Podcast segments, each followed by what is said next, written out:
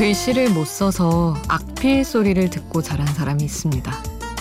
그가 종이 위에 글씨만 썼다 하면 사람들은 삐뚤빼뚤 괴발괴발이라며 놀려댔죠.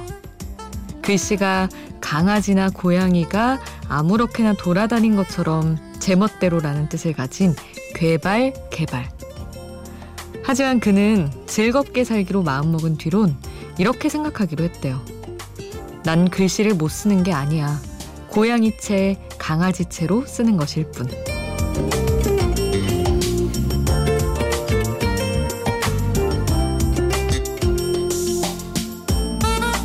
혼자가 아닌 시간, 비포 선라이즈 김수지입니다.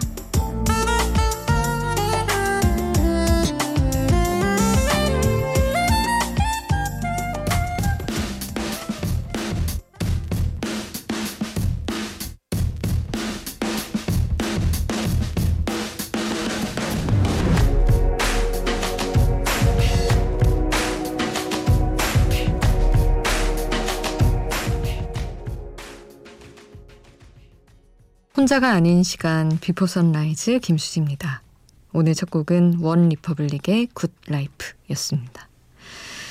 괴발. 이렇게 시원하게 외칠 수 있어서 너무 좋네요. 사실 다 개발, 세발 이렇게 잘못 쓰잖아요. 글씨 못 쓰는 거 얘기할 때. 이런 거 가끔 직업병으로 크게 외치고 싶을 때가 있습니다. 아둥바둥 이렇게 쓰는데 아등바등인 것도 막 바로잡고 싶을 때 있고 이러거든요.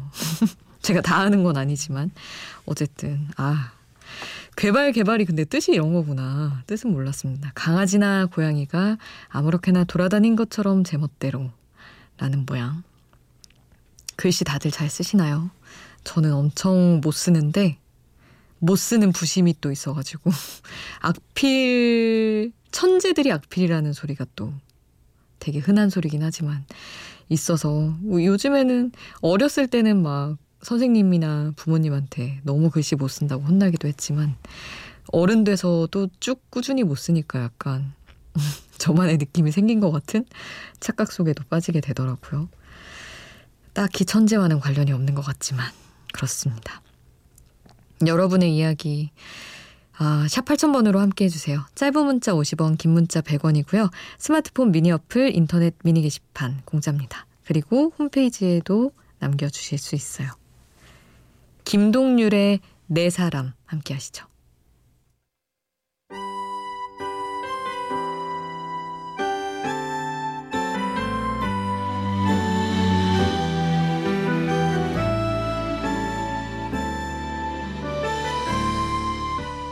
언제였을까 나 설레었던 게.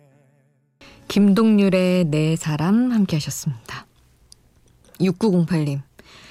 수디는 태어나서 제일 처음 본 연예인이 누구였어요? 저는 예전에 먹으러 갔다가 호기심 천국에 나왔던 개그맨 김경민 아저씨를 본 게 처음으로 연예인을 본 거였어요.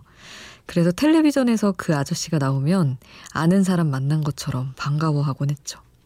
요즘은 트로트 부르는 김경민 씨가 더 유명해져서 김경민 아저씨가 잊혀지는 것 같아서 좀 아쉬워요 하셨는데 이 뭔가 알 수 없는 의리라고 해야 되나?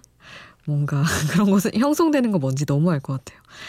저는 거슬러 올라가니 소찬이님이더라고요.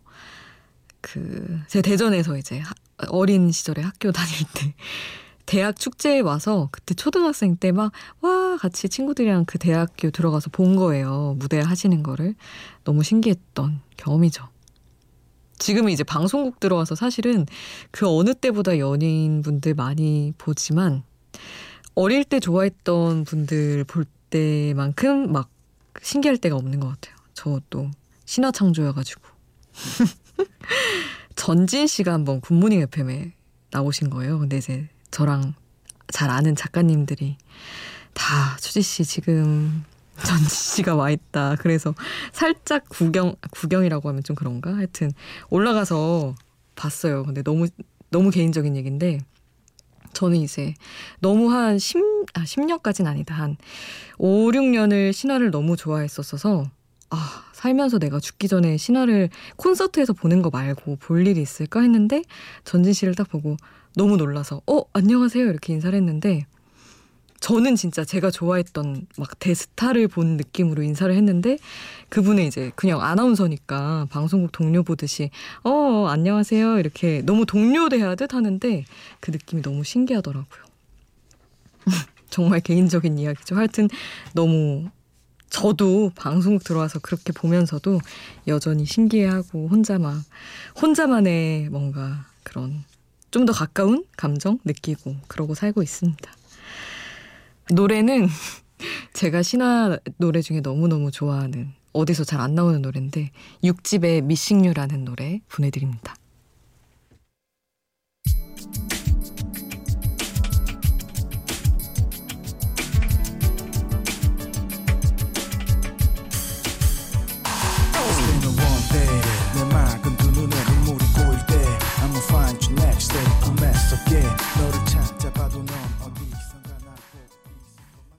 신화의 미싱유 함께 하셨습니다. 사심으로.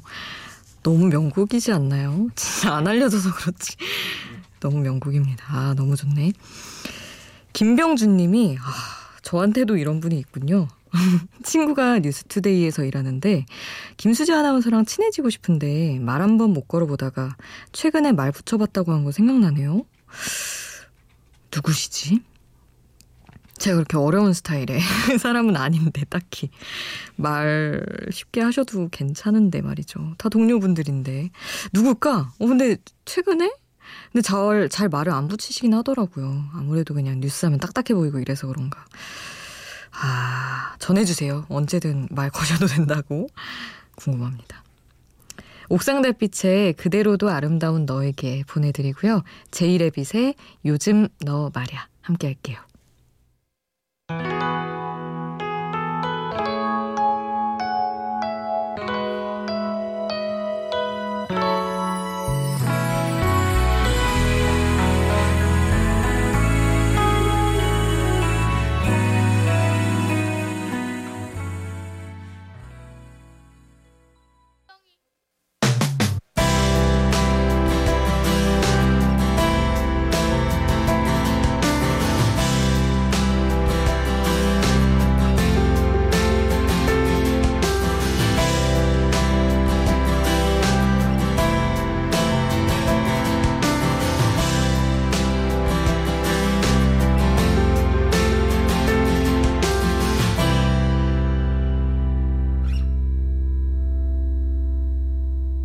비포 선라이즈 김수지입니다.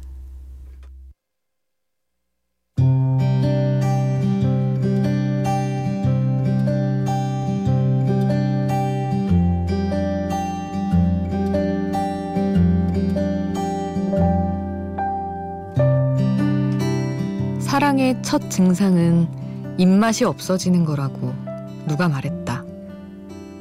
또 다른 누군가는 그걸 이해할 수 없다고 말했다. 사랑에 대한 이야기를 할 때 정확히는 긍정적인 감정의 정도를 표현하는데 입맛이 없어진다는 표현은 어울리지 않는다고 했다. 안 좋은 일이 생겼거나 고민이 커서 밥도 안 먹힐 때 쓰는 표현이 아니냐는 거였다. 하지만 나는 그 말이 정말 맞는 말이라고 생각했다. 설레서 잠이 오지 않듯 설레서 밥이 안 넘어가는 날도 분명 있다. 밥을 먹지 않아도 기분으로만 배부른 날들이 있다. 뭘 먹을까, 뭘 먹어야 더 만족할까 같은 욕구에 기반한 생각이 아무 의미가 없고, 그저 이 마음과 감정은 무엇일까? 여기까지 나를 데리고 온 건 무엇일까? 그런 혼란만 커지는 날들이 있다. 일상의 색감이 확 바뀐 어느 날, 끼니를 자주 놓치고 있다는 것을 뒤늦게 알아챈 적이 나에게도 있었다.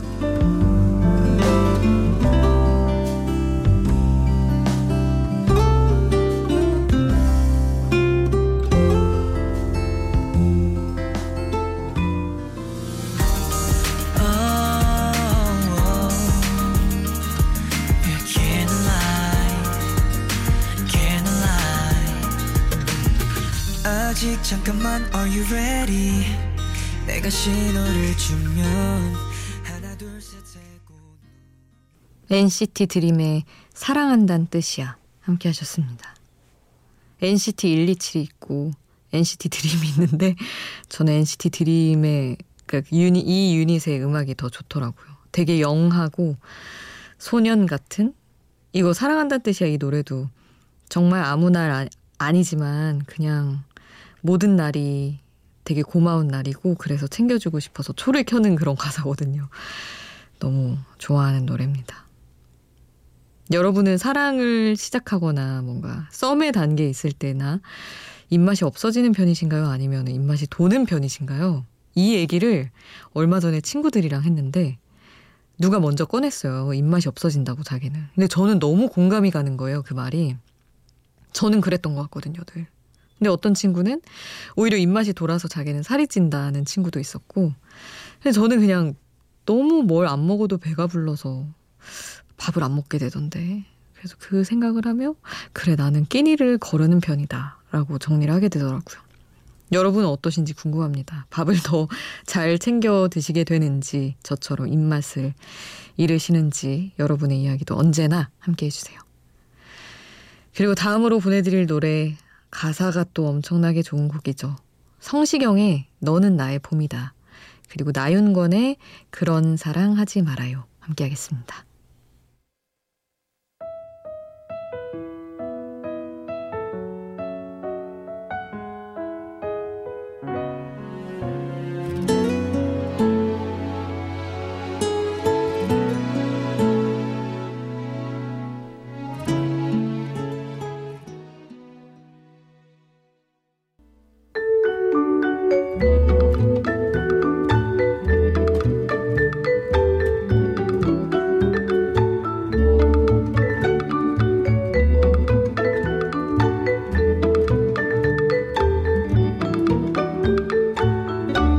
비포 선라이즈 김수지입니다. 윤종모님, 오늘 봄, 여름 옷을 장만했어요. 집에 와서 입어보고 기분이 너무 좋았습니다. 새 옷은 언제나 사람의 기분을 업시켜주는 것 같아요 하셨는데 아, 스프링, 서머 준비를 하셨군요. 그러니까요. 옷을 사야 되는구나. 옷을 사야 이 기분이 나아지는구나. 아하, 제가 아직 너무 색감이 약간 겨울, 늦겨울, 초봄에 갇혀 있어서 사야겠다. 라는 생각을 문득 했습니다. 아, 너무 안 샀네, 옷을. 근데 너무 항상 업시켜주는데 항상 그렇게 어떻게 매년 그렇게 옷이 필요한지 모르겠어요. 또 이렇게 장만할 생각하니까 살짝 들뜨면서도 부담도 되면서 하여튼 종모님 이야기 나온 김에 다들 봄, 여름 준비 잘하시고 저도 두둑히 쇼핑 한번 하겠습니다. 노래는 0566님이 이 노래를 들으면서 아침을 맞고 싶다고 하셨어요. 스탠딩 에그의 리틀 스타 보내드립니다. 눈을 감고 내가 하는 이야기를 잘 들어봐. 나의 얘기가 끝나기 전에 너는 꿈을 꿀 거야. Little star tonight.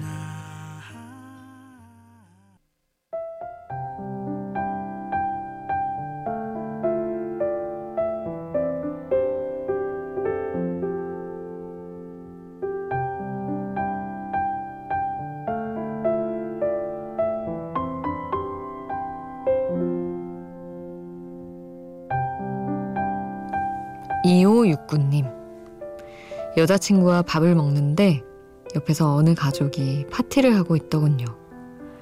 복잡한 가정사를 가진 여자친구가 그 모습을 보면서 세상엔 참 행복한 사람들이 많은 것 같다고 이야기를 하는데 그 말이 참 아프게 들렸습니다. 그래서 저 사람들도 마냥 행복하지만은 않을 거라고 이야기해줬는데 위로가 됐을지 모르겠어요. 밤새 밀린 일을 하고 있는데 일하는 중간중간 자꾸 여자친구의 말과 표정이 떠오릅니다. 하셨어요. 근데 저는 이제 친구들이랑 뭐 엄청나게 제가 뭐 오랜 삶을 살았다고 할 순 없지만 지금까지 살아온 바로는 가정사가 없는 집은 없더라고요. 아주 작은 것도 있고 큰 가정사까지 다들 있는데 그냥 꺼내놓는 것으로 모두가 뭐랄까 좀 해소가 되는 게 있는 것 같아요. 저도 마찬가지였고 친구들도 마음을 나누는 사람한테 그거를 털어놓는다는 것 자체만으로도 그냥 마음이 더 괜찮아지는 그런 게 있었어서 아마 그 정도 차원에서 이미 여자친구는 마음이 많이 풀린 상태가 아닐까. 어쩌면 아프게 신경 안 쓰고 있을 수도 있고 2569님이 마음 써주시는 마음은 너무 예쁘지만 그것만으로도 충분할 것 같다는 생각이 듭니다. 오늘 끝곡은 에릭 벤의 Still With You 보내드릴게요. 지금까지 비포 선라이즈 김수지였습니다.